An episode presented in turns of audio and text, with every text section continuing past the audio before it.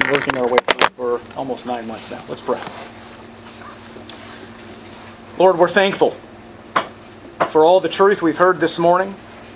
It's amazing. Your word just never fails to astonish me, and I trust that it's the same for your people here this morning. Absolutely astonishing. What you've done for us, who you are, how gracious you are to us.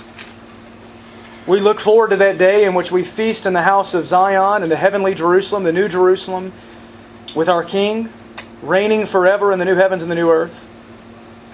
We look forward to that time in which we will weep no more. For many of us are weeping even now in our hearts because of struggles and difficulties and just the reality of living in a fallen world. It's hard. There's suffering around every corner. But Lord, we know we will weep no more one day. You will wipe every tear from our eyes and we will feast with you.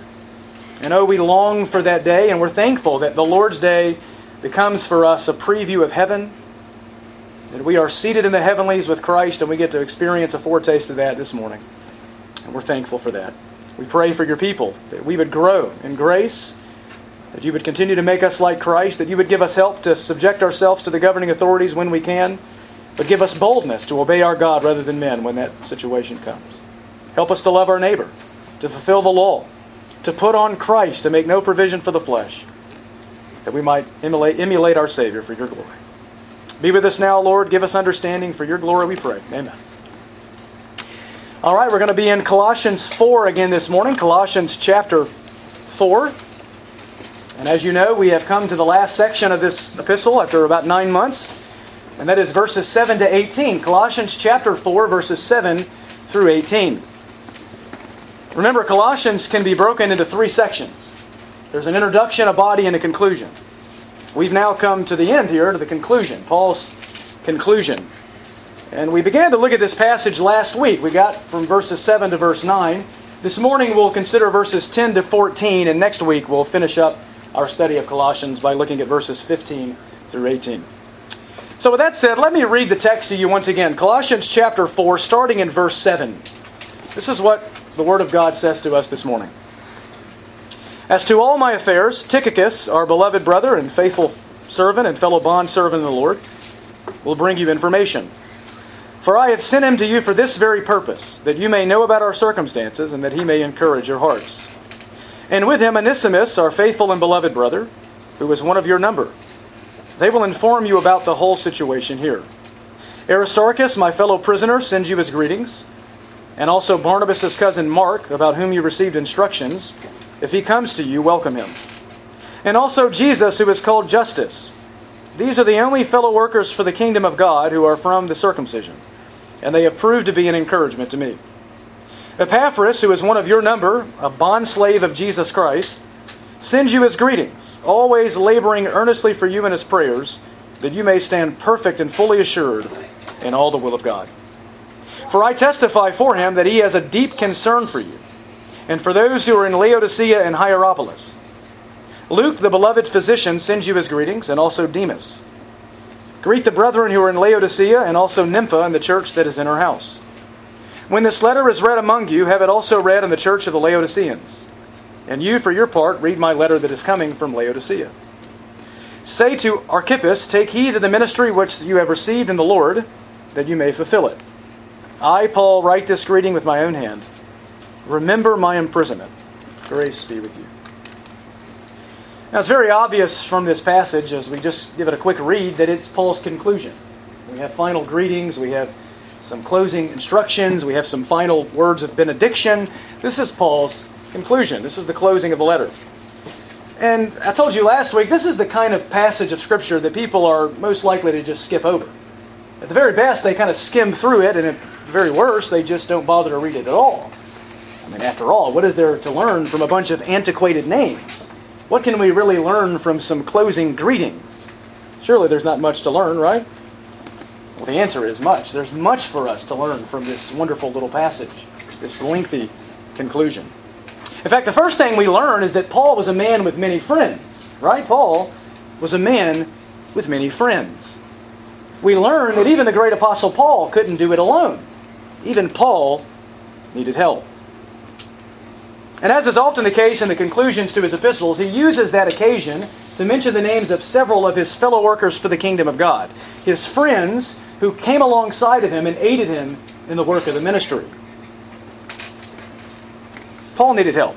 The great apostle Paul, the one we talk about all the time, the one who wrote 13 books of the New Testament, the one who, in a large part, was responsible for spreading the gospel throughout the Roman world. Paul couldn't do it alone.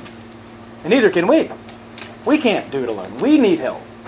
We all need ministerial companions, friends to come alongside of us and help us walk the Christian life and engage in faithful, fruitful ministry. We cannot do that alone. So we all need ministerial companions. But what are the kind of friends we're looking for? What makes a companion a faithful companion? How do we know if we're faithful friends and have faithful Christian companions? Well, as we work our way through this passage and we see Paul's companions, we learn what both faithful and unfaithful companions look like. And that's helpful for us. Because if you want to be a faithful ministerial associate of other believers, and if you want to pick the right people for yourself, you need to know what a faithful companion looks like. And so as we work our way through this text, we'll see that. Three things we're going to notice in the text. Three things Paul's ministerial companions, Paul's final exhortations, and Paul's closing words. His ministerial companions, his final exhortations, and his closing words. And as you saw last week, this is going to be more like a Bible study this morning. It's going to be like a character study. And as we work our way through these verses, there's going to be many practical principles for us to apply to our lives. So, with that said, let's consider, first of all, Paul's ministerial companions. Paul's ministerial companions. We began to do that last week. We'll finish that up this week. In verses 7 to 14, Paul mentions eight men, eight men who came alongside of him and served him in the ministry. MacArthur calls them the unsung heroes of the New Testament. Men, ordinary men, men we would not even know about had it not been for Paul, under the inspiration of the Spirit, mentioning their names in some of his letters. Ordinary people just like you and me. And this list could be broken into two categories. Category one, those who were sending the letter. Category two, those who were sending greetings. Those who were sending the letter, those who were sending greetings. Last week we looked at the first two, those who were sending the letter. In verses 7 and 8, we saw Tychicus, Paul's first companion. Tychicus. We learned that Tychicus was probably one of Paul's converts from Asia Minor. He was converted during Paul's three year ministry in Ephesus, perhaps. He joined Paul's missionary team. He delivered three of Paul's epistles, at least Ephesians, Colossians, and Philemon. And we also learned that he was a man that was chosen by Paul to relieve both Timothy and Titus of their respective pastoral duties so that Paul could come, or Timothy and Titus could come to Paul. So, in a word, we learned that Tychicus was a man who was faithful, a man who was trustworthy. And we should seek to be like Tychicus. We should seek to be faithful. But then the second ministerial companion we saw last week was Onesimus. Onesimus, verse 9. Who was Onesimus? He was a runaway slave from Colossae. Philemon was his slave owner. He had rebelled, run away to Rome, was converted through Paul's ministry there, and was now making his way back with Tychicus and the letter of Colossians to his master. It's amazing. He was a man transformed by the gospel. His heart, his life, even his relationships were radically transformed by the gospel. Onesimus was a man transformed. He wasn't to be received as a slave, but as a beloved brother. That's the amazing power of the gospel. So those were the two men charged with delivering the letter. But now this morning we're going to finish looking at the second category those who were sending greetings. Those who were sending greetings. Six more men mentioned here. There's much to learn from them. Antiquated names, it seems, but men with much to teach us.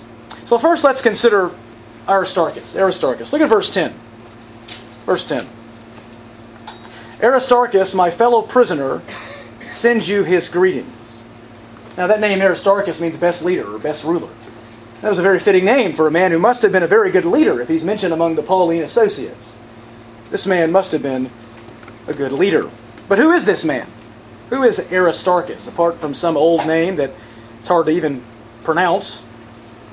We see him in five places in the New Testament, Colossians and in four others. And to kind of give you a complete character study of this man, let me start by reading the other passages to you. The first place we encounter Aristarchus is in Acts chapter 19, verse 29. And there we read this The city was filled with the confusion, that is, the city of Ephesus. And they rushed with one accord into the theater, dragging along Gaius and Aristarchus, there he is, Paul's traveling companions from Macedonia. So there we learn that Aristarchus was a companion of Paul, and he was from Macedonia, ministering with him there in Ephesus. And then we see him in Acts chapter 20. Acts chapter 20, verse 4. I read that verse to you last week because Tychicus was also mentioned there. Let me read it to you again. And he, that is Paul, was accompanied by Sopater of Berea, the son of Pyrrhus, and by Aristarchus, there he is, Aristarchus and Secundus of the Thessalonians. So Aristarchus was one of Paul's traveling companions, and he was, was from Thessalonica. And then in Acts chapter 27, we read of him again, starting in verse 1. There we read this. When it was decided that we would set sail for Italy, they proceeded to deliver Paul and some other prisoners to a centurion of the Augustan cohort named Julius. And embarking in an Adramyttian ship, which was about to sail to the regions along the coast of Asia, we put out to sea accompanied by Aristarchus, a Macedonian of Thessalonica. So that's who Aristarchus is. He's from Thessalonica, from Macedonia, and he even traveled with Paul to Rome, which means that he was even a part of that great shipwreck we read about in the end of the book of Acts, at the end of the book of Acts. So surely this was a very faithful companion of Paul's. He was willing to suffer with him, travel with him, and even be shipwrecked with the apostle Paul. But then we read him read about him in one more place. Philemon verse 24. There, starting in verse 23, we read this Epaphras, my fellow prisoner in Christ Jesus, greets you, as do Mark, Aristarchus, Demas, Luke, my fellow workers. So that's who Aristarchus is. He's a fellow worker for the kingdom of God. And now back to Colossians 4 here, verse 10. We learn a little bit more about this man by reading our text. Verse 10, Paul writes Aristarchus, my fellow prisoner, sends you his greetings. Aristarchus was Paul's fellow prisoner. Fellow prisoner, what does that mean? Well, it's possible that he had been arrested himself in Rome for preaching the gospel, but more than likely it means this Aristarchus was a prisoner in the sense that he shared in Paul's ministry, he shared in Paul's imprisonment by staying with Paul and ministering to him. I mean, think about it Aristarchus is a free man, he could go anywhere he wants. But instead, he chooses to identify with Paul and suffer with him. So, in a word, Aristarchus was a man who suffered for the gospel. A man who suffered for the gospel. And so it must be for us. All believers are called to suffer for the gospel, to be bold for our Lord. 2 Timothy chapter 1, Paul encouraged his young protege, saying, For God has not given us a spirit of timidity, but of power and love and discipline. And then he went on to add in verse 8, Therefore, do not be ashamed of the testimony of our Lord or of me as prisoner, but join with me in suffering for the gospel according to the power of God. That is what God called Timothy to do, and he calls us to do, to suffer for the gospel.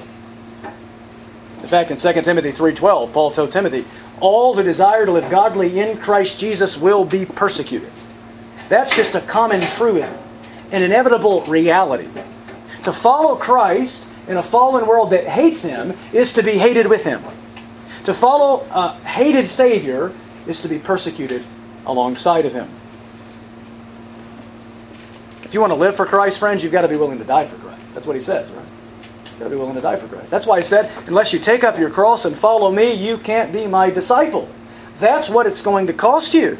It's going to cost you everything. If you want to be a faithful and genuine Christian, it's going to cost you your life. Enough of this silly evangelical Christianity where we just go to church and pray prayers and say we're Christians, but we don't really love Christ or the gospel. Those who are really in Christ will be persecuted. Perhaps if you're not being persecuted, it's because you're not living godly in Christ Jesus. That seems like the logical conclusion. And perhaps now more than ever in our culture, we're experiencing that. You know, in other countries, we know we have brothers and sisters being beheaded and thrown off buildings by radical Muslims and so on. But even in our own country, we're starting to face intense persecution, perhaps like never before. Right? We all already heard about what's going on with MacArthur's church. Perhaps it's a matter of time before it gets much worse, before they come for Christ as King or other churches. We've got to be willing to suffer for the gospel. And if we're not willing to suffer now, we're not going to be willing to suffer then. If we're not willing to be uh, hated for Jesus, if we're not willing to have cars drive by and tell us we're stupid for Jesus, what makes you think you're going to die for Jesus? I'm talking about biblical Christianity, suffering for the gospel. In Romans 1:15, Paul wrote, "I am eager to preach the gospel." Now wait a minute, Paul. Aren't you in prison? Aren't you suffering? I mean, the gospel is a scandalous message. You seemingly have every reason to be ashamed of it, Paul. Why are you so eager? Here's why, verse 16. For I am not ashamed of the gospel. Paul was eager to preach the gospel because he wasn't ashamed of it. What does that tell us? Perhaps the reason in our culture we're so not so eager to preach the gospel is because we are ashamed of it. Because we are ashamed of it. So how could Paul be unashamed of this gospel? He tells us. I'm not ashamed of the gospel because it is the power of God for salvation to everyone who believes, to the Jew first and also to the Greek. For in it the righteousness of God is revealed from faith to faith, as it is written, but the righteous man shall live by faith. I'm not ashamed of the gospel because it's the power of God. Because it's the message that reveals God's righteousness. It shows me how to be right with God. You're guilty. You're a sinner. You've broken every law. By nature, you're a God hating rebel, deserving of judgment. And the gospel says Jesus bore the wrath of God for sinners. He satisfied divine justice, and He gives you His righteousness by faith. That's a message to be unashamed of. It's the power of God for salvation. It brings with it the dynamite, omnipotent power of God to save. That's why. It's the message that God has saved us by and the message by which he will save all of his people. A message that cannot fail, that cannot be thwarted. And therefore, we have no reason to be ashamed of the gospel. And Aristarchus understood that. He was a man like Paul who understood that. That's why he was so willing to suffer for the gospel. All of these men, in fact, were taking a big risk by associating themselves with Paul, a persecuted man. But they were willing to take that risk for the gospel. Brothers and sisters, is that the way we live our lives? Are we willing to suffer for the gospel, or are you ashamed of the gospel? When's the last time you told an unbeliever about the gospel? If you're not telling them about the gospel, are you ashamed of it? Notice what Jesus says. He says, Those who are ashamed of me and my words. No one's ashamed of the idea of Jesus in and of itself, but they're ashamed of his words. Brothers and sisters, let us, like Aristarchus, not be ashamed of the gospel. May we suffer for the gospel. He was a man who suffered. And this bold man of God was sending his greetings to the Colossians. But there's a second man mentioned here who was also sending greetings, and that is Mark. Mark. Look at verse 10 again. Verse 10. Aristarchus, my fellow prisoner, sends you his greetings, and also Barnabas' cousin Mark, about whom you received instructions if he comes to you. Welcome him. So the second man here is Mark. Now, who in the world is that? Who's Mark? Who's Mark? His name is mentioned in three places in the New Testament. Three places. And we learn a lot about him by just reading this verse here. He's Mark, Barnabas' cousin Mark. Barnabas' cousin. Who is Barnabas? Barnabas was a guy who was very close to Paul in the book of Acts. Of course, Barnabas and Paul split, as we know, because of an altercation concerning Mark. And we learn a lot about Mark from the book of Acts. Turn with me to Acts chapter 12 for a minute. Acts chapter 12. Acts chapter 12. Acts chronicles for us the spread of the gospel in the early church. And in doing so, it gives us some insight into several biblical characters, including Mark. So, Acts chapter 12, and I want to read verse 12 to you. Acts 12, verse 12. And there we read this. And when he realized this, he went to the house of Mary, the mother of John, who was also called Mark where many were gathered together and were praying. So here we learn that Mark had another name. He was John, also called Mark. John, John would have been his Hebrew name, Mark would have been his Roman name, his Gentile name. And he was the son of Mary. Then go down to verse 25, Acts 12, verse 25. We learn a little more about John Mark. And Barnabas and Saul returned from Jerusalem when they had fulfilled their mission, taking along with them John, who was also called Mark. So John Mark is closely, closely associated with Barnabas and Paul, and he had gone on with them in their mission to deliver a financial contribution to the poor saints there in Jerusalem. He was a companion of Paul. Then go to chapter 13, Acts 13. And here in Acts 13, we have Paul and Barnabas being sent out by the church at Antioch on what we call the first missionary journey. And we read a little bit more about Mark. Go to verse 5. Acts 13, verse 5. When they reached Salamis, they began to proclaim the word of God in the synagogues of the Jews, and they also had John as their helper. So as Paul and Barnabas begin their first missionary journey, John Mark's there with them, at least at the beginning. But then in verse 13, that's when things start to go south. Acts chapter 13, or yeah, Acts 13, verse 13.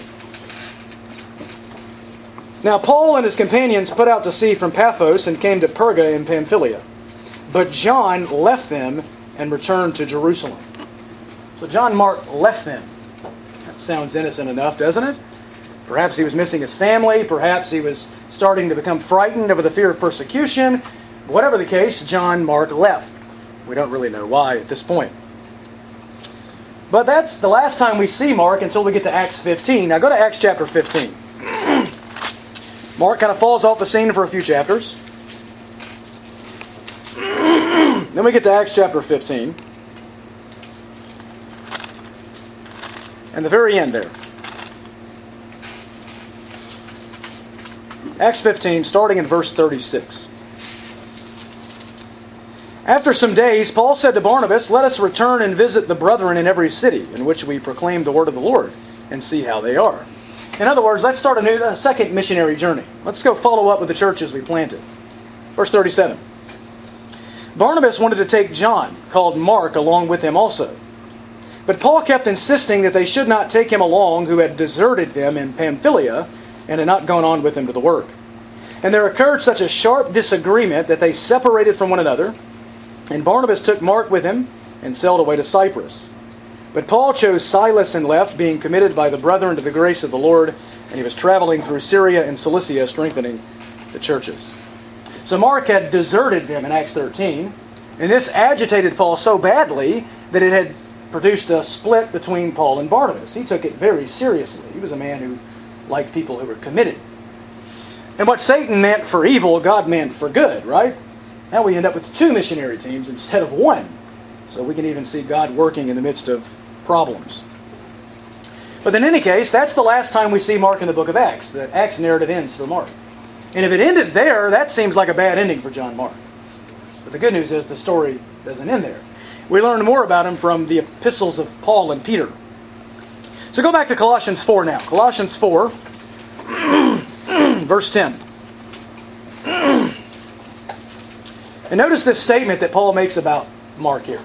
In light of the fact that Mark had had a falling out with Paul, look what we read here. Verse 10. Barnabas' cousin Mark, about whom you received instructions, if he comes to you, welcome him. Wow. Something's changed between the relationship between Paul and Mark. At once, Mark was seemingly useless in the eyes of Paul. Now he says, if he comes, welcome him. I commend him to you. He's commendable. In Philemon 124, I read you earlier, Mark is mentioned along Aristarchus as one of Paul's companions, one of his fellow laborers.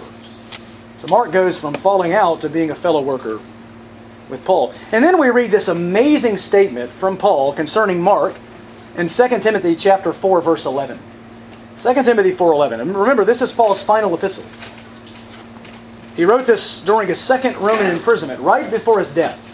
And listen to what he writes in 2 Timothy 4:11. Pick up Mark. Pick up Mark and bring him with you, for he is useful to me for service. Isn't that amazing? At one point, Mark has a falling out. He's useless to Paul, so much so it splits a missionary team up. And at the very end of his life, who does Paul want with him? Mark. He's useful to me for service. How did that happen? He was a man restored. How did that happen? Well, of course, it would seem that his cousin Barnabas took him under his wing. He was a son of encouragement. He did that. And perhaps he had helped him in the restoration process. But there may have been another person who was involved in that process, and that's the Apostle Peter. The Apostle Peter. 1 Peter 5.13, we read this statement from Peter. She who is in Babylon chosen together with you, sends you greetings, and so does my son Mark. Wow. Mark the deserter is now Mark the son of Peter. He went from being useless to being useful to Paul, and Mark's spiritual son. Mark, or Peter's spiritual son. Peter had become his mentor, his spiritual father in the faith. And it must be noted that according to church tradition, Mark is the one, John Mark, is the one who wrote the gospel that bears his name, the Gospel of Mark. This man goes from deserter to gospel writer. He goes from being useless to being a dear companion of Paul and a son of Peter. It's amazing, isn't it? It's tremendous. He was a man restored. You know what we learn from Mark? You know we learn? We learn that no matter how bad you've messed up, no matter how bad you may have blown it, the Lord can still use you. Lord can praise God for that, right? Let's face it, we all blow it. We all mess up. We all do silly, foolish things. But Mark's life is a testimony that the Lord can even use those who mess up. So you think you've blown it? You think you've gone too far? You're useless to the Lord? Repent. Serve the Lord right where you are and be amazed as He'll use you for His glory. It's amazing. That's, that's was Mark, a man restored. Paul says if he comes, welcome him. He's my companion, and he's useful to me for service. But there's a third man here. Verse 11. Look at verse 11. And also Jesus, who is called Justus. There's another man with two names, just to complicate things a little bit. Jesus, who is also Justus. Jesus. That's a man with a big name to live up to, isn't it? We know somebody named Jesus, don't we? Our Savior. It's the name of our Savior. It means Yahweh saves. Yahweh is salvation. That's what the name means. It's a big name to live up to. And his other name, his surname, Justus, just means justice or righteousness. And it would seem that this man was living up well to the name because he was a faithful companion of Paul. If you're going to carry the name of the Savior, you better do it well. Better do it well. And you know, in a similar way, we all bear the name of the Savior, don't we? We're all Christians, followers of Christ, disciples of Jesus, called to represent Him in the world, called to be like Him, to walk as He walked. That's what we should do. We should pursue Christ likeness, bear the name of our Savior well. Are we doing that? Brothers and sisters, are you becoming more and more like Christ, or do you look just like the world?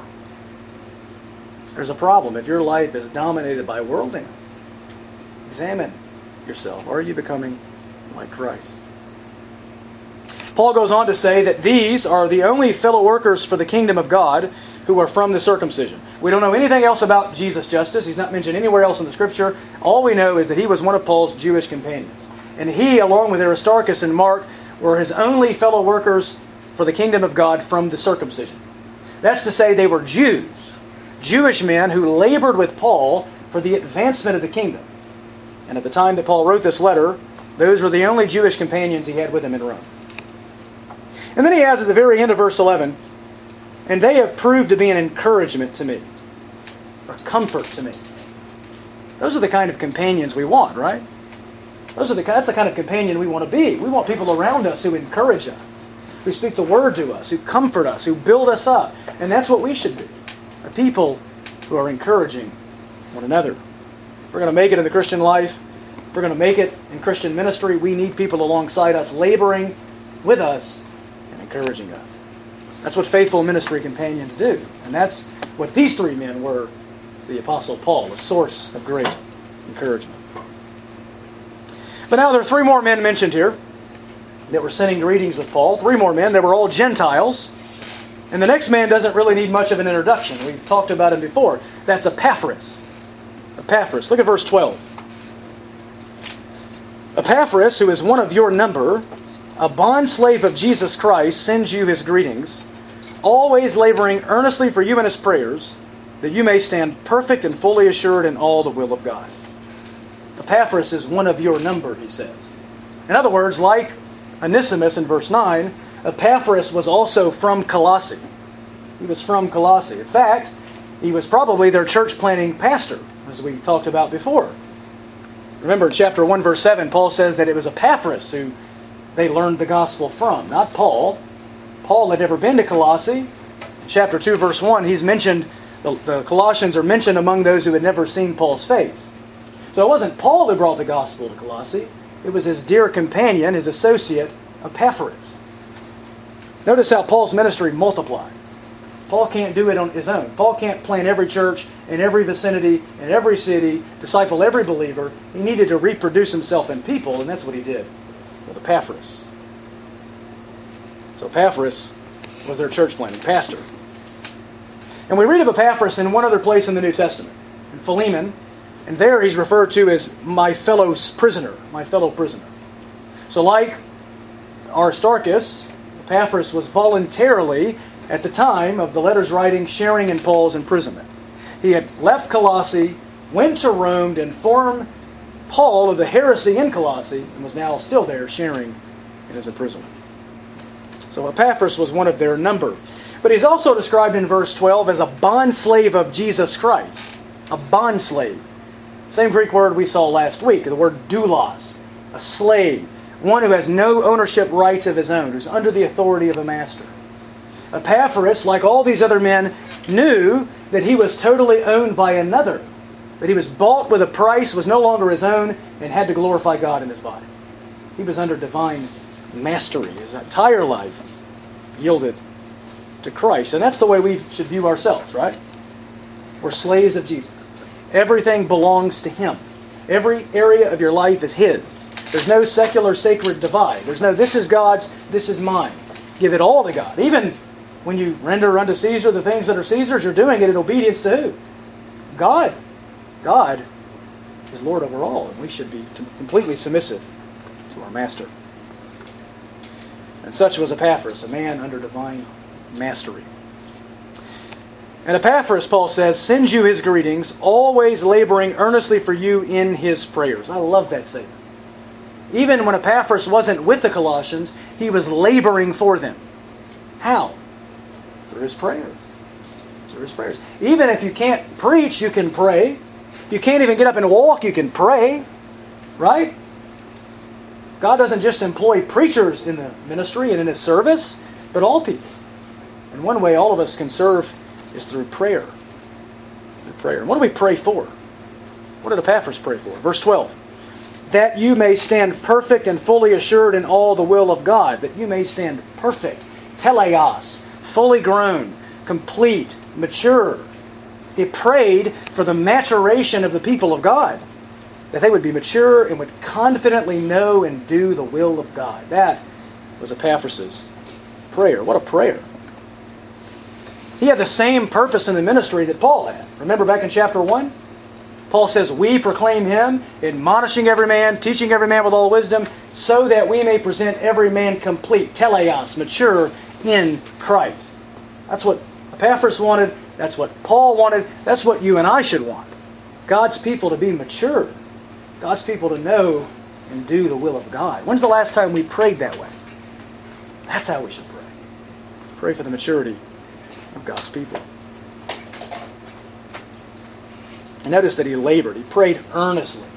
The word agonizomai, where we get the word agonize. He worked hard in prayer. His prayers were laborious. He agonized to the point of exhaustion. Is that our prayer life? Or is it more like, hey, Lord, thanks for the toast. Have a good morning? Are we pouring out our hearts to God and pleading with Him to do these things? Sanctify your people. Epaphras was a man who prayed. And then in verse 13, Paul kind of adds his own testimony. He says, For I testify for him that he has a deep concern for you and for those who are in Laodicea and Hierapolis. What a commendation from the great apostle. He has a deep concern for you, a great struggle. Epaphras loved these believers in the Lycus Valley. And that love expressed itself in intense prayer. And in the same way, shouldn't we love those to whom we minister? And with whom we minister? Shouldn't we care about them? And that love should display itself in real agonizing prayer on their behalf, that God might bring them to maturation in Christ. So Epaphras was a man who prayed, a man who labored, a man worthy of our emulation. Okay, two more men here. Two more. We'll look at these quickly. Number five, Luke. Luke. Look at verse 14. Luke, the beloved physician, sends you his greeting. Now, who is Luke? He's mentioned three times in the New Testament here and in two other places, Philemon 24 and 2 Timothy 4.11. According to Philemon, he's one of Paul's fellow workers. According to this verse here in Colossians, he was with Paul during his first imprisonment. And in 2 Timothy 4.11, during Paul's second imprisonment, he writes this. Only Luke is with me. Only Luke is with me. Luke was faithful, wasn't he? He was there to the end. There to the end. So Luke was with Paul and both in prison. And who is he? He's a beloved physician. It means a doctor. He was a doctor loved by Paul. A doctor that was dear to Paul's heart. And again, according to church tradition, Luke is the one who wrote the gospel that bears his name, the Gospel of Luke and the book of Acts. And that makes sense because if you read the book of Acts, you'll find many of what we call the we statements. The we statements. Statements that indicate that the author was with Paul at a certain time. For example, in Acts 28, verse 14, we read this And thus we came to Rome. We came to Rome. So whoever wrote the book of Acts made it to Rome with Paul. And the author was none other than Luke, his beloved physician, his personal doctor. Now, what do we learn from Luke then? What is there to learn from a beloved physician? Of course, we know he's faithful, like all the companions are. Uh, just another little thing with Luke is that um, the Gospel of Luke and the Book of Acts are both addressed to the same person. That's right, to Theophilus. Good point. So whoever wrote Luke had to write Acts because they're addressed to the same guy. Good job, buddy. Been reading the Bible. Praise the Lord. So Luke wrote the two-volume account of Luke and Acts. And so what do we learn from Luke? He's obviously faithful. We can ascertain that. But more specifically, he was a man who used his natural talents to serve the Lord. Again, Luke wasn't a preacher, was he? He was a doctor. How can a doctor? I mean, you ever thought that? I'm just going to my boring old job, and it's not even having any eternal impact. And all I do is deliver groceries or weld, or I'm a doctor. But Luke was a man who knew how to use his talents to serve God.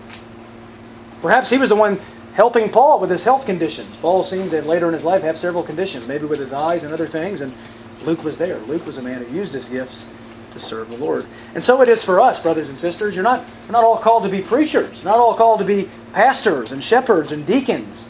Some of us are called to just serve. Some of us are called to knit together mass and put a gospel track in it to a friend. Some of us are called to help paint a neighbor's house that we might share the gospel effectively with. So whatever your gifts are, whether they're serving gifts or musical talents, we're thankful for those with musical talents, by the way. Whatever your talents are, use them to serve the Lord. And Christ will use you in his service. So such was Luke, a man who used his talents to serve Christ. But finally, one more man here. One more. Remember, I told you that this text shows us what both faithful and unfaithful companions look like. So far, we're five for five. They're all, they're all looking good. But now here's the unfaithful one. We always have that run, don't we? We always have that one who just gives us problems. Demas was that guy. Look at verse 14. Three words the very end. And also Demas. Also Demas. Paul doesn't say much about him.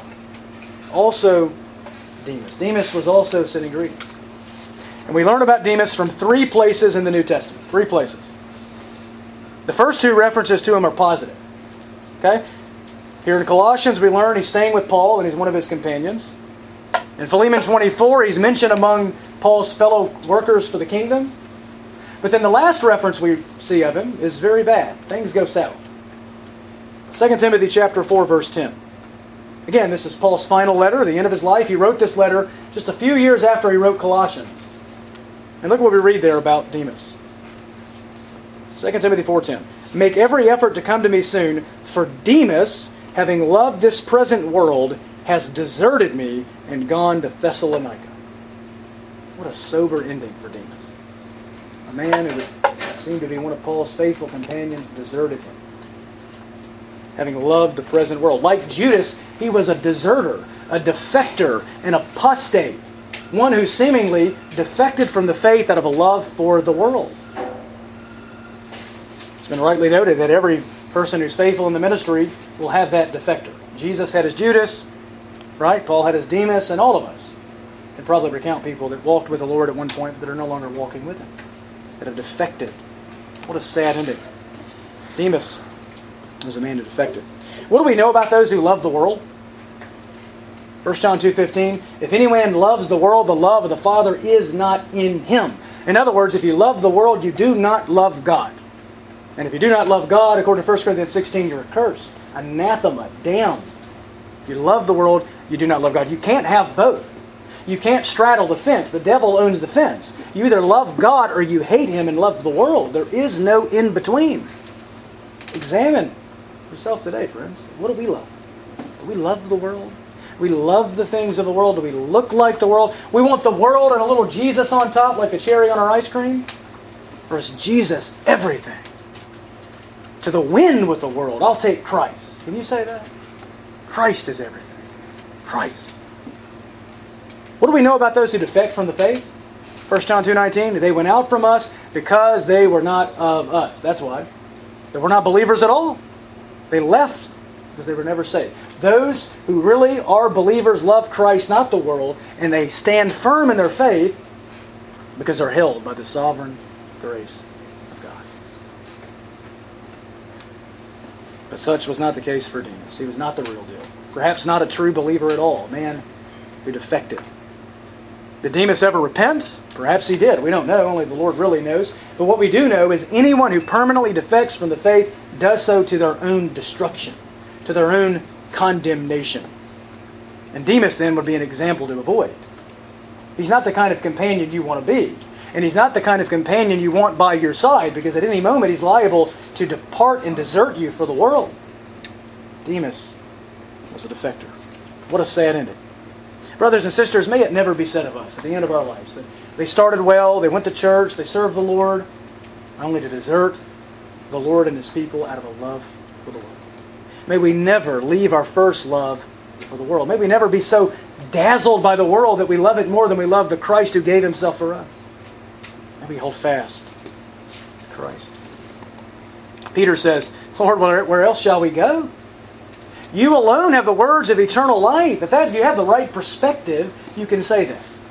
If you have the wrong perspective and you're living for temporal fulfillment and pleasure, you can say, Oh, I got plenty of places to go. I can go and indulge in many forms of sin in the world, but the believer knows those things are foolish. It's a squandering away of our eternity. We want eternal pleasure and an eternal Savior who can eternally satisfy our hearts. For the believer, that's Christ. Hold fast Christ. So this morning we've met six more of Paul's companions, six more. Aristarchus, a man who suffered for the gospel. Mark, a man who was restored. Jesus Justus, a man with a big name to live up to. Epaphras, a man who prayed. Luke, a man who used his talents to serve the Lord. And Demas, a man who defected from the faith. So what do we do? What are the lessons here for us? What do we do in response? Like Aristarchus, brothers and sisters, suffer for the gospel. Like Mark, realize that your past failures do not preclude you from being used by the Lord today. Like Jesus Justus, seek to live up to the name of Christ, to be like the Savior. Like Epaphras, labor and pray for the people of God and love those to whom you minister. Like Luke, use your gifts and your talents to serve God in His kingdom. And unlike Demas, hold fast to Christ. Do not defect from the faith, knowing that those who really belong to Christ are upheld by Him. In a word, may we seek to emulate these faithful men minus one in hopes that the Lord would use us for His kingdom and His glory. Let's pray. Father, we're thankful that even in a seemingly mundane passage like this, so many details that just seem so irrelevant to our lives and seem so out of place for us, seem to have no place in the study of the Christian life, but yet we see so many practical principles here, so many men who have so much to teach us. Or may we learn well from the men who've gone before us. It's often been said history, if it's not learned, we're doomed to repeat it. We know there are men who've professed faith only to defect from that faith. But then there are men who have had falling outs only to be restored by God and be used by Him for your glory. I pray that that would be the kind of companion we would be. That you would use us in that way. All of us here at Christ as King. That you would use us to be faithful servants of Christ and His church. And that we would be employed in the ministry of the Lord for the glory of your name. That's our hope and that's our prayer. May you bring it to fruition for the name of our Savior. Amen.